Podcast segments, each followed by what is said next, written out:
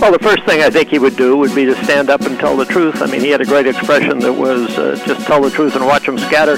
So the further away the problem is, uh, the easier it is to postpone action on it. And that's essentially what we're doing. Be real. Because people in New Hampshire are really cool. I'd say get in the game. This is a problem facing your generation. You have to have a voice in the decision. Welcome to Facing the Future, brought to you by the Concord Coalition on WKXL, New Hampshire's talk radio station.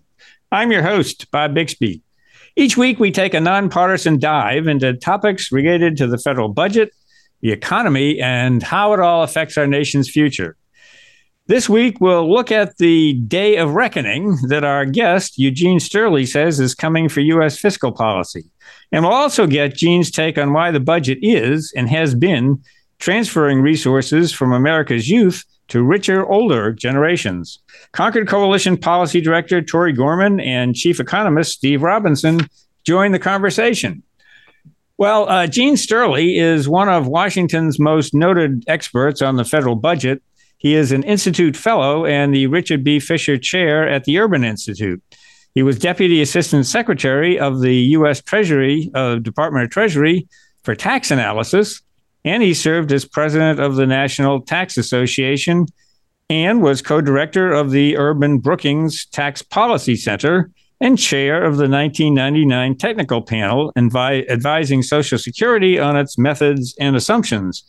So he's got quite a good background to talk about these issues. He's the the author of uh, many books, including one of my favorites called Dead Men Ruling in 2014, that explains why so much of today's budget and uh, projected budgets were determined years ago. And I understand Gene is working on a forthcoming book that we will have him back to talk about uh, at the appropriate time. So, Gene, Stor- Tori, and Steve, welcome to Facing the Future. Hi, Bob. Good to be here. Uh, Good to, uh, to good to have you back, Gene. You know, I'm a big fan of your column, which I didn't mention in the introduction, but you write a column called "The Government We Deserve," and uh, it really is interesting because it uh, you often point out some important trends uh, in fiscal and economic policy that have flown under the radar screen uh, with all the focus that we have on day to day activities. So I wanted to have you on the show to discuss some of your recent columns. And uh, let's begin with uh, the one you wrote, uh, released on September 25th, called, and it was also published in Barron's uh, back in August, called, uh, well, it, it, warns of a day of reckoning for fiscal policy. so that sounds almost biblical. What what do you mean by what is the day of reckoning that that you see coming? Well, I see it on, on several fronts, uh, but both in fiscal and monetary policy, we've gone through several decades where uh, we've relied as a government on essentially covering our expenses by borrowing. Uh, and we've relied on juicing up the economy by continually having very low and actually on an after inflation, after tax basis, uh, negative cost of borrowing. Uh, and uh, my point is somewhat simple. I just can't see the debt growing forever. It's a Concord coalition, uh, you know, almost part of its Bible, if you want to call it that. Uh, but I see the same thing on monetary policy. You know, there's, you know, you, you can't have, you can have negative real rates with inflation, but it's pretty hard to have negative nominal rates. And it's just, we've gone down this path for so long. I think it's ending. And that brings a day of reckoning uh, let me give you one statistic that even I found surprising, although uh, the three of you probably know it well. But I looked at uh, the uh, debt to GDP in 1980, and I looked at interest cost relative to GDP. I'm talking about federal debt and, and federal interest cost. Uh, and the federal debt has essentially quadrupled roughly since then. I think it was something like 26% of GDP in 1980 when we worried about whether the Reagan tax cuts or you know could be afforded it's now you know essentially at 100% of gdp so it's quadrupled. It's interesting that the interest cost as a share of uh, the debt i mean as a share of gdp has basically been the same. Uh, so you've had this fourfold growth in debt without any increase in interest cost. Well that's allowed congress to get by for a long time uh, with thinking that there's no consequence to borrowing more because at least it's not showing up in the interest rate. Well, that that day's ending for for two reasons, and I'll stop there and let you throw in some more questions. But for two reasons, one is the interest rate's not going to fall much further. I don't think. In fact, it didn't fall much further. It actually was, and that was part of the article. It actually went up recently uh, by several percentage points nominally. It even went up in real terms.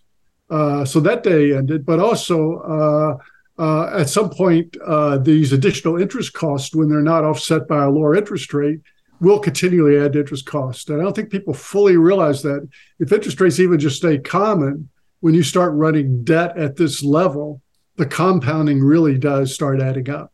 It's not offset by the lower interest rates. Well, just to build on that statistic, uh, uh, interest costs, I was surprised when I looked into this earlier this year that the uh, while interest costs uh, have stayed remarkably low, as you point out, um, the projection going forward, even with the you know projected relatively low rates that uh, CBO is using, interest costs exceed their highest level as a percentage of GDP within the 10 year budget window. It's like mm-hmm. it's over 3%, 3.5%, something like that. And of course, going up. So it is a, a, a rising burden. Um, so let, let, let yeah. me just add on, on, on the monetary side. Uh, I, I've written for a long time about my problem with negative uh, cost of borrowing because I think it's one of the causes of growing wealth inequality.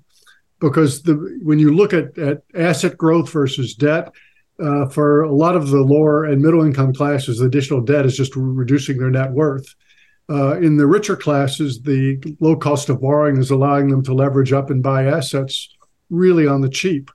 And so it's actually adding to wealth inequality. And it's also, I think, leading to unproductive investment because if you have a negative cost of borrowing, uh, all you have to do is get a negative return from your uh, asset that's less negative than your cost of borrowing, and you can make money. So I think it's it's causing incentives uh, to have weak and uh, sometimes bad investment. We're financing a lot of things that aren't all that productive. Do you think the Fed is on the right track in uh, trying to get inflation back down to 2%? Oh, definitely on the right track on inflation because it turns out inflation also uh, increases tax subsidies for borrowing. That's a complication. I'm, I'm not going to get all the details, but basically, you're deducting the interest, the inflationary portion of the interest cost, and that that literally adds to the tax subsidy uh, for borrowing. Uh, but uh, so I think yes, we need to get inflation under control. The question for me is whether the real rate of interest should go back down towards zero, which the CBO comes pretty close to saying uh, that they're projecting. But I, I'm not sure that's I'm not sure that's such a good thing. I understand why there's pressure uh, to do that in the short run, but I think long run uh, it's it's not a good long term policy. I think you should have a positive but very modest real rate. Tori, you want to jump in? Sure. Um, so the you know, one of the things you write about a lot um, is uh, entitlements, Social Security, Medicare.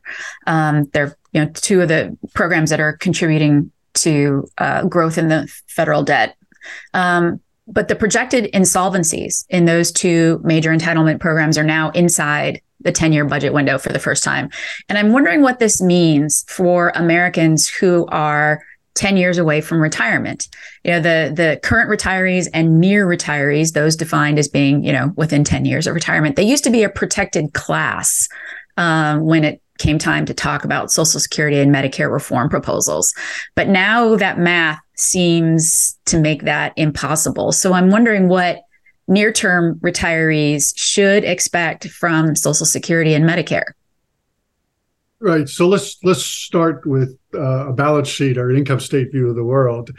Uh, you can't protect everybody, and if you have growing cost, interest cost, and cost of healthcare and, and cost of retirement, uh, somebody's got to pay.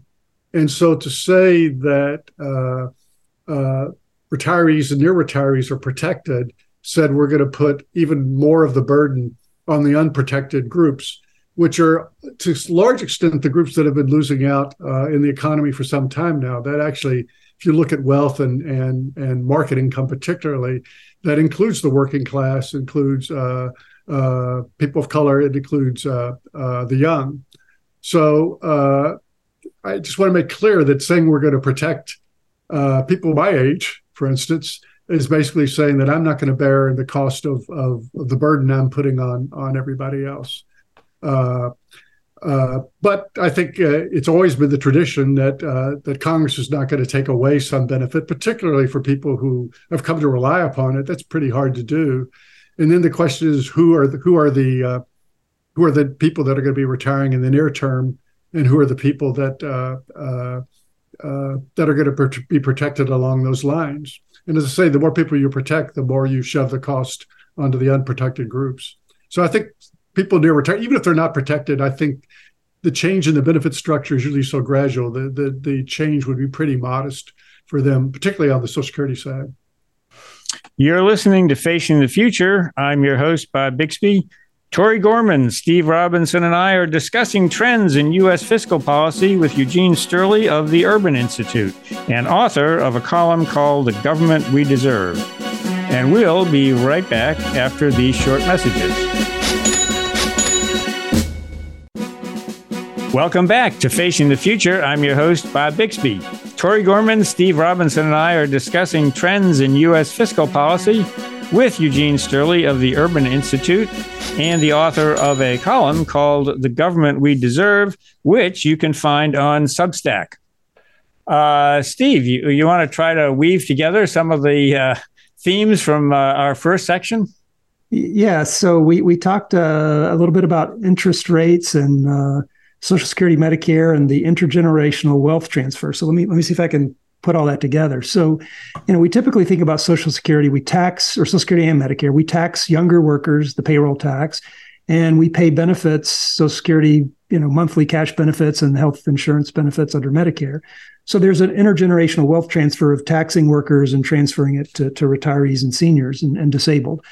Uh, and then we also talked about interest rates and how low interest rates have allowed older generations to buy into the stock market through their retirement plans and to buy into housing. We've seen a huge increase in, in the cost of housing.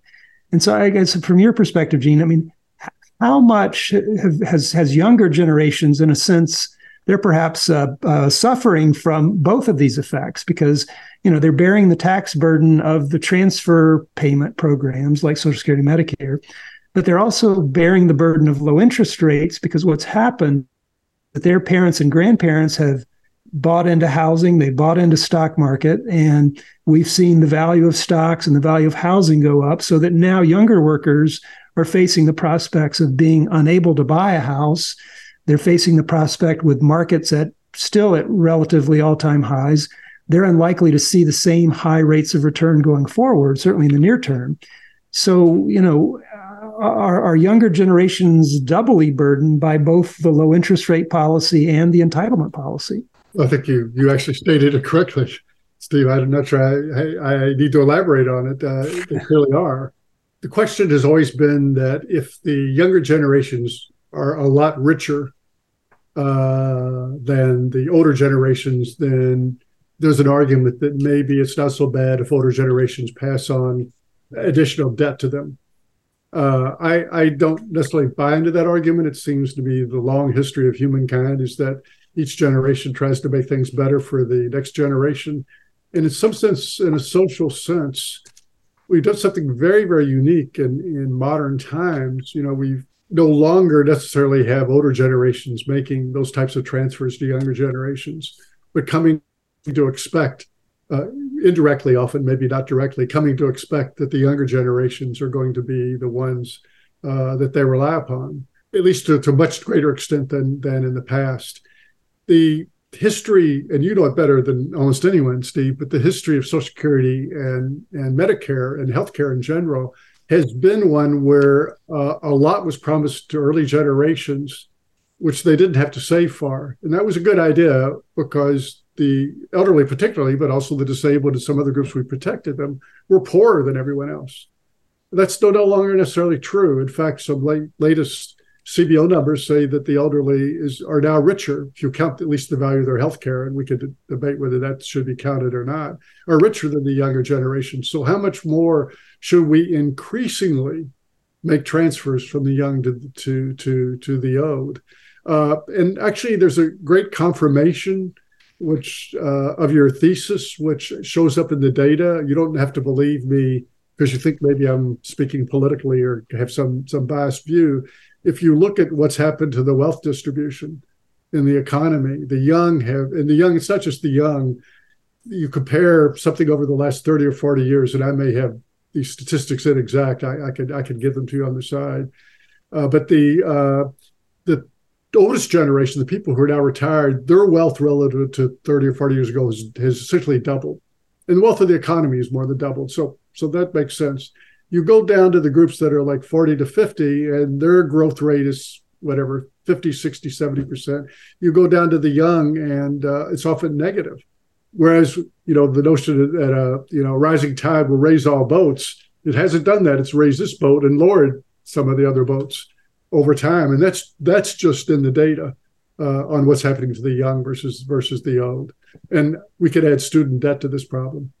Gene, I'm wondering if this sort of growing inequality between younger workers and older workers has opened a door to some entitlement reforms that were kind of an anathema, if you will, in the late 90s. When I first started working on these issues, I mean, we sort of cracked open the door on means testing Medicare, you know, but means testing Social Security was just considered, you know, no, that was just such a no go zone. Um, but now that we're seeing this big, huge transfer from younger to older generations, do we see, for example, means testing Social Security benefits as being a potential solution? If only to, you know, if we're using general revenues to finance Social Security, but then we're also means testing Social Security, that puts some of that money back into the Treasury, which can then go back into things like Pell Grants for students, et cetera. Is is is means testing becoming more acceptable potentially as a potential reform? So, so we have to we have to define means testing. I think you know, in theory, Social Security hasn't done it because the tax rate has been so low relative benefits. But in theory, the benefit rate structure benefit in uh, benefits does cut back on benefits at the top relative to benefits at the bottom relative to the to the taxes that they contribute. So you already have, if you want, might want to call it a progressive rate schedule you for the the listener might make an analogy to the income tax rate schedule. Only this is not on taxes you pay, but on benefits you receive. Mm-hmm. I think most reforms that that do get into benefit adjustments uh, do cut back on that significantly. Uh, they basically say that the growth in future benefits that's promised to future generations will be much lower than perhaps currently promised, mm-hmm. although often at the top uh, not at the bottom. So that essentially, I'm, I'm being long-winded here, but that essentially flattens the benefit uh, in some ways, like a means test would do.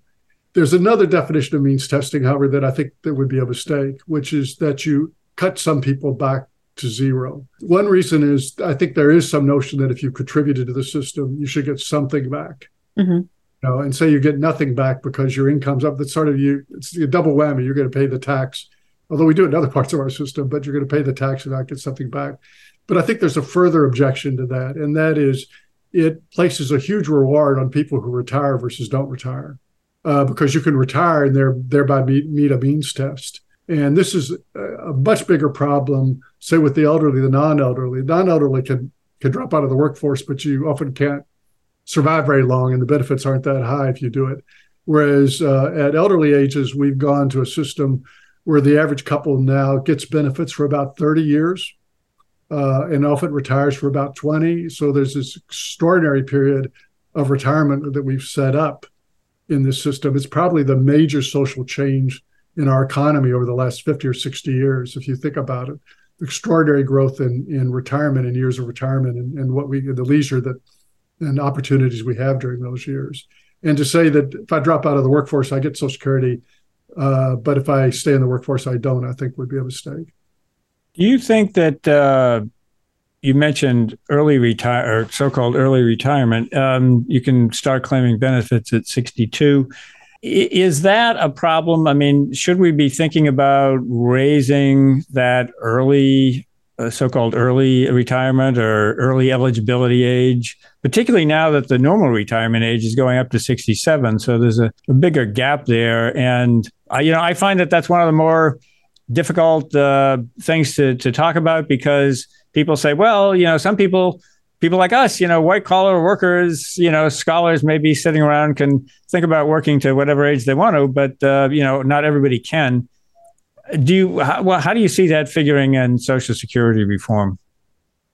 I think it's a, a huge issue. You're right about the politics. The, the two biggest demonstrations against Macron in France and Vladimir Putin in Russia have been over raising the retirement age.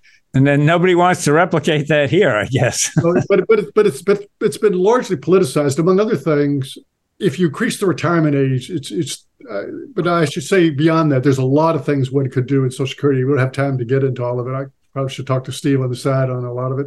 There's a lot of things you can do in Social Security to change the signals of the system to tell people now they're owed when they have life expectancies often of 20 years or more, particularly for the people who are healthy and telling people they're owed, which they do. They say you're eligible for old age assistance, old age survivors of disability insurance uh, when you're 62. So there's a lot that can be done there. But the reason I'm saying this is such an important long term issue, because it's going to take a, quite a while to, to adjust, is that if people work more, you can keep up a, a higher annual benefit and you can uh, keep down the tax rate that you have to impose either directly or implicitly through general revenues. So it's the one feature that allows benefits to stay up higher and taxes not to be raised as much because if people work longer, they will be uh, receiving benefits for fewer years, or even if there's an actuarial adjustment, they'll be contributing more revenues to the system.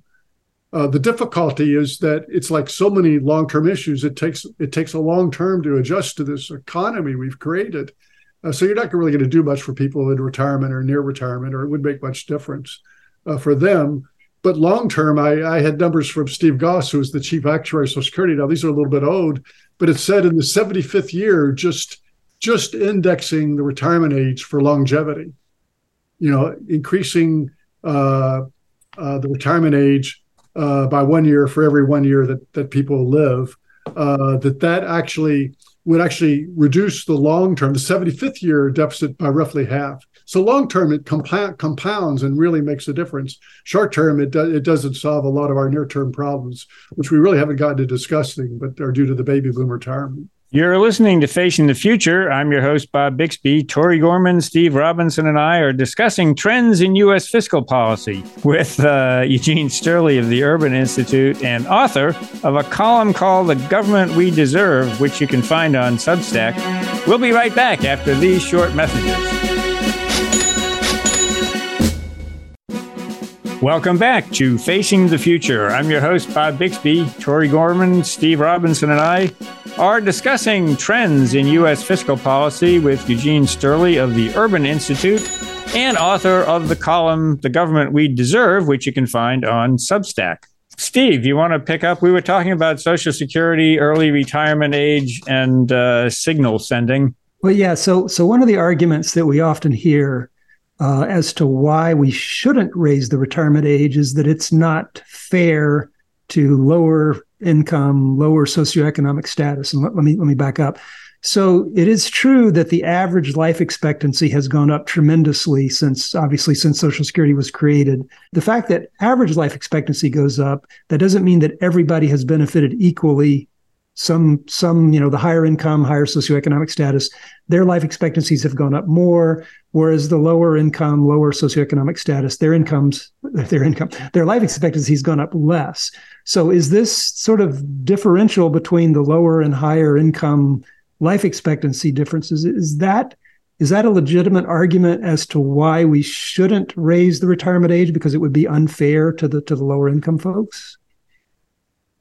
I think the proper way to think about this issue is how can we target benefits to that group that is either in ill health or has uh, jobs that are too difficult to uh, sustain and so on and so forth.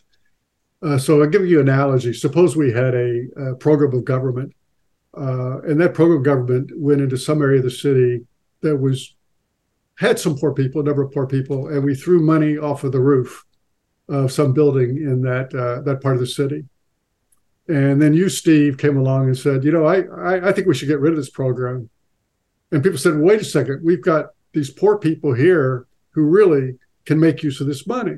And of course, the answer is not that you don't care about the poor people, but why would you want to allocate the money that way? So we've done some studies uh, uh, with the retirement uh, project at the Urban Institute.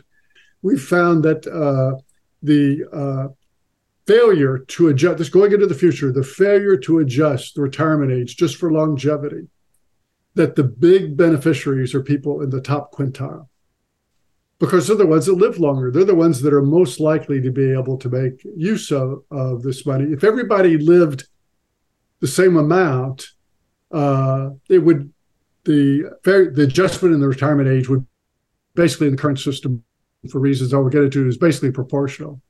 But they have because they have different life expectancies. That's not true. Forty percent of the people who uh, I think we started at age forty, something like this, maybe it was twenty five, but who were alive at that time, forty percent of them either didn't make it to sixty two, and therefore get no benefits out of about more years of retirement, or they get on disability insurance, which is not affected uh, by the retirement age. So the big beneficiaries, which you allude to, the, the big beneficiaries are the, are the rich. And so the failure to adjust the retirement age disproportionately favors the rich. So then you have to ask the question well, do I still care about these other people? I do, but giving all this money, quite bluntly, probably to the people, the four of us, versus the people we really want to target it to, uh, how can how can I get more to the people we target it to? And so there are a lot, number of options out there. None, none are perfectly clean because we have no perfect way of measuring disability. But I think we could create a more liberal disability definition, maybe related to the work you've had uh, from, say, age 60 onward. So we could cover a lot of the people who, who might be hurting. I mean, another aspect which really takes us beyond the question of Social Security, but Social Security should be considered in the context of the whole budget, is to bump up wage subsidies for these uh, people at younger ages when they really can benefit from them because we know that they're still alive then. So that's how you can target money uh, to that group. But but having a program that spends huge amount of amounts of money towards people with higher income and increasingly does so over time is an extraordinarily target inefficient way to take care of the problem.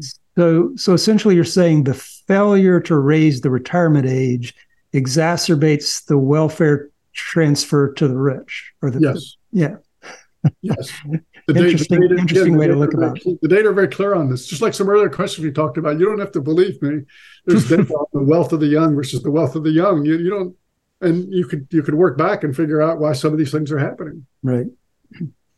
Well, let's talk about uh, uh, changing the subject here. Let's talk about healthcare uh, spending in the in the budget. I think when we look at the long term future of the budget, programmatically, healthcare is the biggest driver of, of spending more so than, than Social Security. And part of that is uh, the aging of the population, which uh, Social Security uh, experiences as well.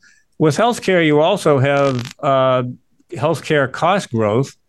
And there's, you know, there's been some slowdown in, or at least the, the way it's been calculated, slowdown in so-called excess cost growth, which, without getting into the details, is just sort of the extent to which healthcare costs tend to rise faster than normal inflation, faster than per capita GDP, and so healthcare, which is about a quarter of the federal budget, uh, is uh, you know taking up more and more of the expenses. Um, so, um, Gene, what how do you think we should look at uh, this problem of growing healthcare costs and the federal budget?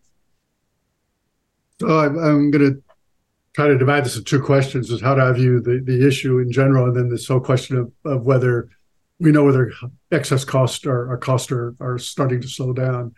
Let me do the latter one first. Uh, uh, I've argued that the estimators who look at this issue should look at the share of the increase in GDP that goes to an increase in healthcare. And for a long time, that's been uh, upward as high as 30%, that of every additional dollar uh, that the nation uh, uh, gains in income, 30 cents on that dollar has been going uh, to healthcare. Uh, and very seldom in recent years has it dropped, say, below 20. And in fact, that's one reason why health costs have risen from two and five and 10% of GDP now towards 20%. And so I don't, I don't know that that number is actually slowing down enough. And the recent years have been so affected by things like COVID and uh, uh, and inflation temporarily above what everybody expected. So maybe the the, the people who are charging the prices for healthcare didn't ra- raise them as fast. So I, I, don't think we really know enough over the last few years. But I think you also have to estimate it the right way. For the bigger budget issue, uh, my view is that uh, healthcare is really the only part of the budget where the power of appropriations has essentially been passed on not to the executive branch, which is sometimes a congressional complaint. They skipped the executive branch, they passed it on to the public in general. Uh, largely providers who often can either, in some cases, charge what price they want, or uh, to customers who can uh, demand extra health care. I mean, when the commercial on TV says, call your doctor to find out if you want this additional drug as well, uh, they're not saying call your doctor and be sure to come up with enough money to pay for it. It's call your doctor and don't worry, somebody in your insurance uh, world is going to cover that marginal that that new cost. And I should mention also when you if you add in everything, including uh, state and local and and government employees and and tax subsidies, government now contributes about sixty five cents on the dollar for healthcare. So, you know, they are they are the they're they're not only the the, the uh, you know the the flagship, they're they're the the main battleships behind the, the flagship. Uh, and so they're, they're driving a lot of this by the by the way that their insurance is structured. It's not just the way private insurance is structured. And so I, I think you just can't you can't we can argue about how you put this, this system into a budget, I think the simple fact is you you just violate every budget principle there is by turning the power of appropriations onto a private sector that can charge other people. A private, I should say, not private sector, but private people and private companies. Well, let's get into um, what could you do to bring the, the more budget discipline to the healthcare sector the, the logic is, and I've, I've also written on this as well, is somebody's got to be able to say no. In the great difficulty in healthcare, it's not just saying no to things that are proven to be worthless. It's saying no to things that might cost a dollar to get only 50 cents worth of benefits. And it's not that I don't care about 50 cents more of benefits in healthcare. It's like I think there's a lot of greater needs in our society, again, for these groups that are being left behind uh, that uh, that I think uh, need to be attention. And by the way, in healthcare, it also means putting more money in preventative care, which does far more good per dollar, gives you far more bang per buck than acute care or chronic care. Uh, so somebody has to say no, and it's one of three. I think logically, it's either the individual says no, says no, which is what we do for a lot of market goods. But in the case of healthcare, that's not going to work because it's expensive enough that few people can come up with the with the dollars, and when they're operating table, they're not going to be able to say no. Uh, it's some intermediary, like an insurance company uh, or so forth, or it's the government. And you've got the latter two, some sense already in Medicare with Medicare Advantage, which says this intermediary gets something like a premium support, and then they've got to keep within that budget. And you've got some of this with the price control side, the traditional Medicare. So basically, those two parts of Medicare, to give the simple example, just have to be reinforced that there is indeed a limit in both cases. Prices can ratchet down to stay within that budget if you're on the traditional Medicare, and uh, in the Medicare Advantage, you go towards uh, setting a premium that's that's a maximum premium. And I have a, my favorite of those two, but my main point is you got to put both anything you've got into a budget. You're listening to Facing the Future. I'm your host, Bob Bixby. Tori Gorman, Steve Robinson, and I are discussing trends in U.S. fiscal policy with Eugene Steuerle of the Urban Institute. He's the author of a column called The Government We Deserve, which you can find on Substack. We'll be right back after these short messages. Welcome back to Facing the Future. I'm your host, Bob Bixby. Tori Gorman, Steve Robinson, and I are discussing Current trends in U.S. fiscal policy with Eugene Steuerle of the Urban Institute. Um, Steve, Got a And question? So, yeah. Well, so so we were talking about interest rates at the beginning of the show, and I just wanted to follow up with a related question. So, you know, for the last basically decade and a half, we've had really low interest rates. I mean, I, I know I know people who have 30 year home mortgages, they're paying, you know, 3% on their mortgage. And, you know, now with, of course, that's had two effects. One, interest rates are low. They can buy houses. That tends to push up the value of housing. So housing prices are now high and interest rates are low. Well, now we're seeing the, the, the reversal of that trend where interest rates are going up. Mortgages now are approaching 7%. That's putting downward pressure on home prices. So what's what's the risk here for the economy and for the banking sector where essentially you've got banks with mortgages that are paying 3%, so they're earning that 3%. And now that interest rates are going up, that's going to put downward pressure on the value of those mortgages from the bank's perspective, but it's also going to cause them to have to pay their depositors more money, higher interest rates. If you're a bank, you want to get depositors, you got to pay them an interest rate that's competitive. So if the bank ends up paying more than 3% to its depositors, but it's only earning 3% on its mortgages, it's going to be underwater. So, the, you know, the, you've got potential trouble here for the banking industry. Um, and, and obviously for the broader economy. So, what are, are you concerned there at all? I'm I'm very concerned. Uh, I, I, think that's one aspect of of what I have measured as the largest wealth, at least post World War II wealth bubble we've ever had. I compared the ratio of total household wealth from Federal Reserve data uh, to GDP from all the years to uh, up to 1990, and it was never above 4.0. That is, wealth was about four times GDP or national income. Uh, actually, traditionally about 3.7. Uh, it's more recently jumped up to 6.5. Uh, what that's meant, uh, it may even be more than that now. It means that for every hundred thousand dollars of household wealth that's measured out there, if it had maintained the type of value relative to GDP it did in the post-war period up to 1990, it would be worth about uh, sixty thousand. So you've got either you so basically if you took a 40% hit you'd only be back to about where you were in that pre-90 era and all of that i think or most of that is due to these very very low interest rates which come about for all sorts of speculative reasons federal policy federal reserve policy among them but also uh, investment from abroad oligarchs looking for a place to park their money developing countries wanting to have a dollars so on I think that's extremely dangerous, and it creates the exact situation you talked about, Steve. Uh, the old story used to be that uh, banks would uh, pay depositors three percent and lend at six, and that was the story, and that's how they made their money. That was short term versus versus you want to a long term rate, but it dropped down to the point where banks were having to pay zero, actually negative in real terms, and and lending, as you say, at three. And all of a sudden, if you start going back the other direction, uh, they may be in trouble. But they're not the only ones in trouble. Uh, a lot of people are speculating that commercial real estate uh, is in big trouble now. And that's not just a COVID, but because they've relied for so long on these negative cost of borrowing. And I should indicate it's it's complicated. It's not just after inflation. It's after you get a tax subsidy for borrowing because you deduct the inflationary po- portion of interest and there's also all these bankruptcy protections. So for a lot of people, they're very, extremely well protected in that, or they were in that market.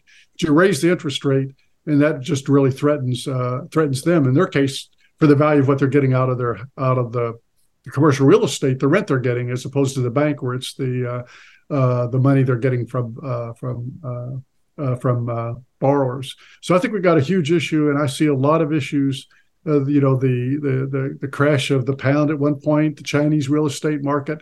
I think this is a worldwide phenomenon. I think it's it's a really tough tightrope we're going to have to walk. And I don't I don't know the complete answer, but I I, I don't think necessarily going back to negative borrowing rates is going to be a good thing long term for the economy. Um, that sounds that sounds that sounds pretty depressing, um, uh, Gene. Um, maybe we can uh, end on on something of a more positive note. I, uh, Tori, can you uh, can you elevate us, lift our spirits? So. I hope so. Um, so I had a question, and you know, in a September 9th column, Gene, that you wrote on a U.S. gross domestic product (GDP), um, you were celebrating the fact that we had sort of reached a, a, critical sort of psychological threshold and that US GDP was now about 200 thousand uh, dollars per household, so on an average basis. And you asked this critical question that I think also probably befuddles the Biden administration right now, which is why do Americans have so much trouble celebrating our good fortune these days? The economy is growing, inflation is receding, the unemployment rate is low. It looks like the Federal Reserve has managed a soft landing, yet people are really, really unhappy um, they think that you know stewardship of the economy is poor. Um, what what do you think is going on with this? What at least on its surface appears to be cognitive dissonance. This you know disparity between what's happening, what people feel is happening. Yeah, I, I I wish I knew the answer exactly. I part of my column is just saying we we should be celebrating mm-hmm. more.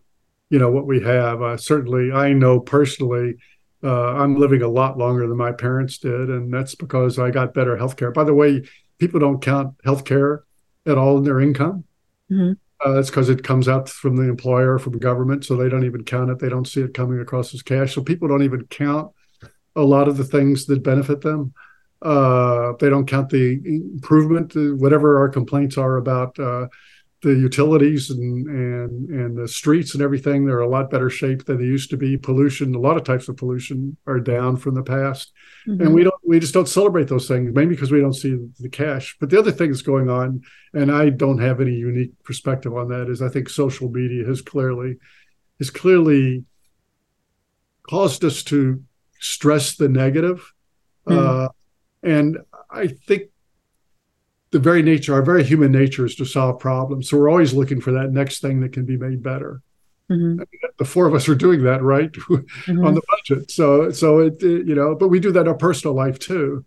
Uh, and so we do always have this sense of, of, focusing on the negative. We just at times don't focus enough on the positive, and we don't. That can cause personal depression as well as uh, national. What would Jimmy Carter say? A national malaise or something. Mm-hmm. Uh, I don't have the complete answer to that. I think a lot of people are trying to figure out what we do in terms of our media to to stress the good as well as the bad. You see a few news shows trying to do a few more positive stories mm-hmm. uh, along the way, uh, celebrate uh, gains that we've had as as a people. Mm-hmm. Uh, if you have an answer, uh, let me know too. But I mm-hmm. think I, I, think I think I think it's a big issue. Mm-hmm. But but I but I just I just cited the numbers to say, hey, you know, again, let's look at the numbers, which is a lot of what I do in my profession. Is hey, let's look at the numbers, people, and they tell us a lot by themselves. Mm-hmm. Yeah, I think we do focus on the negative, and and particularly things like inflation. I mean, if somebody, you know, that's a you have to pull out more money for your groceries or gasoline, it, it sort of taints your view about everything. It's like, well, the economy is terrible. And that doesn't necessarily mean that the economy is terrible. mm-hmm. um, you know, it's it's the modern version of what they always used to say about local TV shows. You know, if it bleeds, it leads. Yeah. Oh, oh my gosh! You haven't heard that one, Tori? No, I haven't. Oh. But that's horrible. yeah, that's uh, yeah, that's that's, a, that's our modern version. It is, yeah. I think uh, in some ways I, I get disgust, not disgust. It, it just people seem to want to be bothered about something. Mm-hmm. they seem to get a kick out of it. Well, I'll leave you with this thought. I mean, I, I, realize that the United States, you know, we have a lot of problems here, right? We we we're arguing with each other, and you know, our, our political system seems incapable of solving some problems. But you know, at the end of the day, I wouldn't rather live anywhere else. You know, as this is this is my flag. This is my country. I'm proud of us. And i'm we don't always do the right thing all the time but we certainly try. And i think our hearts are in the right place. So. Right. And again the data tell us that right? I mean which way is immigration going? Mm-hmm. where, where do immigrants immigrants want to go? There not, aren't a lot of people that want to leave the united states. Yeah. And they're certainly not you know trying to get to canada right? So they're, they're stopping here. So we're not a way station on the way to canada. So it's you know I, I, continue to believe that we are a beacon, although sometimes it's kind of hard to hold on to that. Yeah, it's it's it what it's it's it's what gets me out of bed every day. Well, that is a good and unusually optimistic and mm-hmm. uh, hopeful way uh, to to wrap up our show this week. I want to thank our guest, Eugene Steuerle of the Urban Institute. He's uh, author of a column called The Government We Deserve. You can find that on Substack. Uh, thanks to Tori and, uh, and Steve, as usual. I'm your host, Bob Bixby. We'll be back next week with another edition of Facing the Future.